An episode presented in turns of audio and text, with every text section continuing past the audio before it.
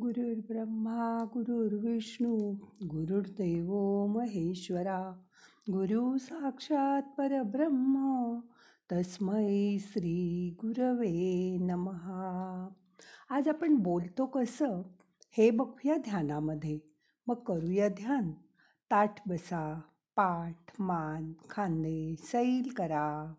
हाताची ध्यानमुद्रा करून हात मांडीवर ठेवा. डोळे अलगद मिटा मोठा श्वास घ्या सावकाश सोडा मन शांत करा. शांत बसा. बोलण्याची शक्ती हे निसर्गाने फक्त मानवाला दिलेलं एक वरदान आहे. आपल्या इच्छा आपल्या भावना विचार आपल्याला हव्या असलेल्या काही गोष्टी किंवा आपल्या गरजा व्यक्त करण्याचं ते एक साधन आहे. तुम्ही बोलायला सुरुवात केलीत की तुम्ही कसे आहात याचा परिचय होतो. तुमच्या आवाजाची पट्टी शब्दांची निवड बोलण्यातील खरेपणा प्रामाणिकपणा तुमचा भाव समोरच्याबद्दल तुम्हाला असलेला आदर आपुलकी सारं काही बोलण्यातून कळतं.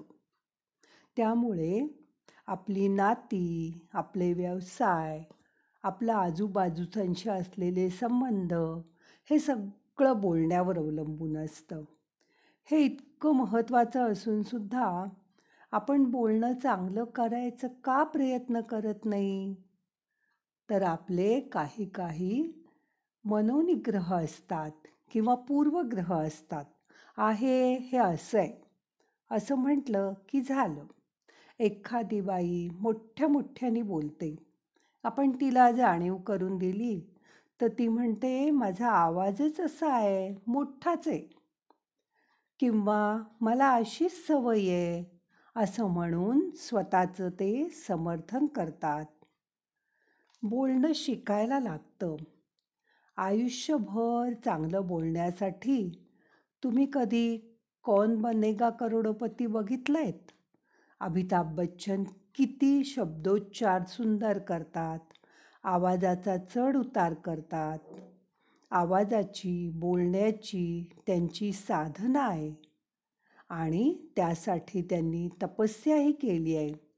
त्यांच्या आवाजातली जादू ऐकून आपण मोहून जातो. काही शब्द तर त्यांच्या तोंडून ऐकले की असं वाटतं की ह्यांच्यासारखं कोणीच दुसरं बोलू शकणार नाही. पण शब्द जगलेला माणूस जेव्हा शब्द उच्चारतो ना त्यावेळी त्या शब्दाचा उच्चार ते ज्या ताकदीने करतात त्यावरून त्या शब्दाचा खरेपणा ओळखता येतो. बोलण्याचा आवाज आतून येतो आणि माणसाच्या चेतनेला स्पर्श करून जातो. त्यावेळी त्याचे बोल काळजातून आलेले असतात. म्हणून आपण जसं जसं बोलत जाऊ तसा तसा आपला आवाज मधुर होत जातो. आशाताई लता मंगेशकर जसं सुश्राव्य गाणं म्हणतात तसंच बोलण्यात सुद्धा त्यांचा आवाज खूप सुंदर वाटतो. यासाठी आपल्याला सुंदर शब्दांची एक यादी करता येईल आणि ते वाचायचे. म्हणजे त्यातले प्रामाणिक अद्भुत सत्य असे शब्द आपल्या लक्षात राहतात. अशा शब्दांची यादी लिहायची आणि वेळ मिळेल तेव्हा ती मोठ्याने वाचायची. ही यादी वाढत गेली की हळूहळू तेच शब्द आपल्या बोलण्यात येतात. आणि बोलणं चांगलं होऊ लागतं. शिवाय सवयीने काही काही ऐकावंसं वाटतं आणि आपला बोलण्याचा दर्जा उंचावत जातो. आपल्याबरोबर जी माणसं असतील त्यांचंही आपल्याला खूप उपयोग होतो. त्यांची आपल्यावर छाप पडते. चांगल्या अभिरुचीच्या माणसांबरोबर राहिलं तर आपला बोलण्याचा दर्जा वाढतो. आयुष्य आपलं बदलून टाकता येतं अशी ही शब्दांची साधना आहे. शब्द जसे असतील तशा घटना तशा व्यक्ती आपण आकर्षित करून घेतो. मग शब्द बदलून आपलं आयुष्य बदलता येईल का? हो हेही तितकंच खरं आहे सावकाश बोलणं स्पष्ट बोलणं आणि शक्यतो हळू बोलणं ह्या सवयी आपल्याला मुद्दाम लावून घ्याव्या लागतात. आपण वाचन करतो. आपले वाचनाने विचार स्पष्ट आणि मुद्देसूद होतात. नेमकं आणि मोजकं असं आपल्याला बोलता यायला लागतं. जेव्हा कविता वाचन करतात नाट्य वाचन करतात तेव्हा आधी ते शब्द समजून घेतात. त्यामुळे बोलण्याची लय सुधारते. बोलण्यातला वृक्षपणा निघून जातो. आपल्याला समोरच्याच्या हृदयाशी संवाद साधण्याची कला साध्य होते. यासाठी वाचन कविता म्हणणं हे खूप महत्त्वाचं ठरतं. कानात प्राण आणून ऐकावं. असं बोलणाऱ्याचं बोलणं हवं.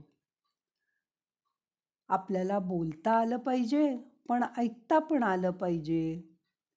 बोलण्यात सर्वात टाळायची गोष्ट म्हणजे पाल्हाळ लावून बोलायचं नाही. संथ लईत बोलायचं नाही. किंवा तेच तेच परत सांगायचं नाही. समोरच्या व्यक्तीची सहनशक्ती बघू नका. मग तुमचं रटाळ बोलणं कुणीच ऐकणार नाही. फोनवर मोबाईलवर बोलायचे सुद्धा वेगळे वेगळे नियम आहेत. आपल्या माणसांशी आपण बोललो तर आपला ताण हलका होतो. बोलणं म्हणजे निव्वळ शब्दच असतात का? नाही. न बोलता नुसतं शांत सोबत बसलं तरी ते बोलणंच असतं. आपण वेळात वेळ काढून घरातल्या माणसांशी संवाद केले पाहिजे. माणसा माणसातलं अंतर बोलण्याने कमी होतं दूर होतं. एकमेकाच्या मनातले गैरसमज बोलण्याने दूर करता येतात.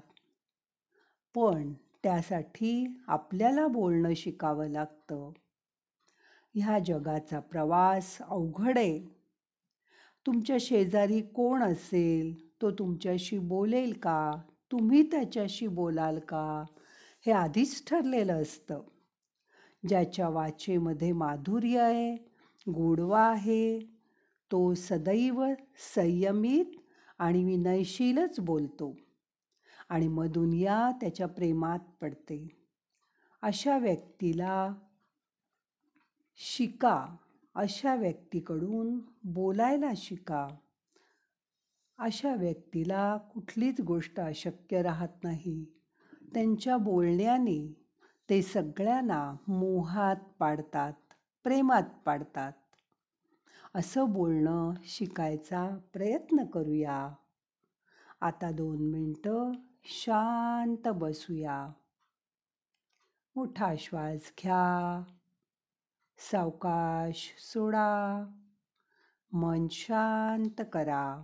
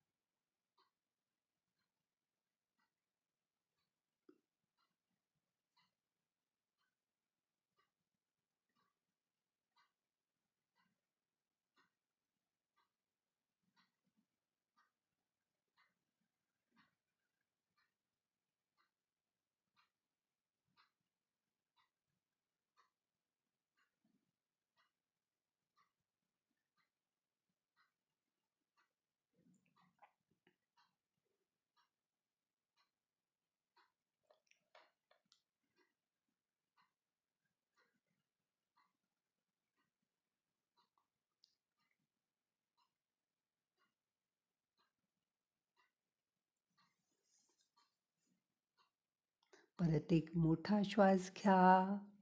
सावकाश सोडा. आता आजचं ध्यान आपल्याला संपवायचं आहे प्रार्थना म्हणूया. नाहम करता हरि करता हरि करता हि केवलम. ओम शांती शांती शांती.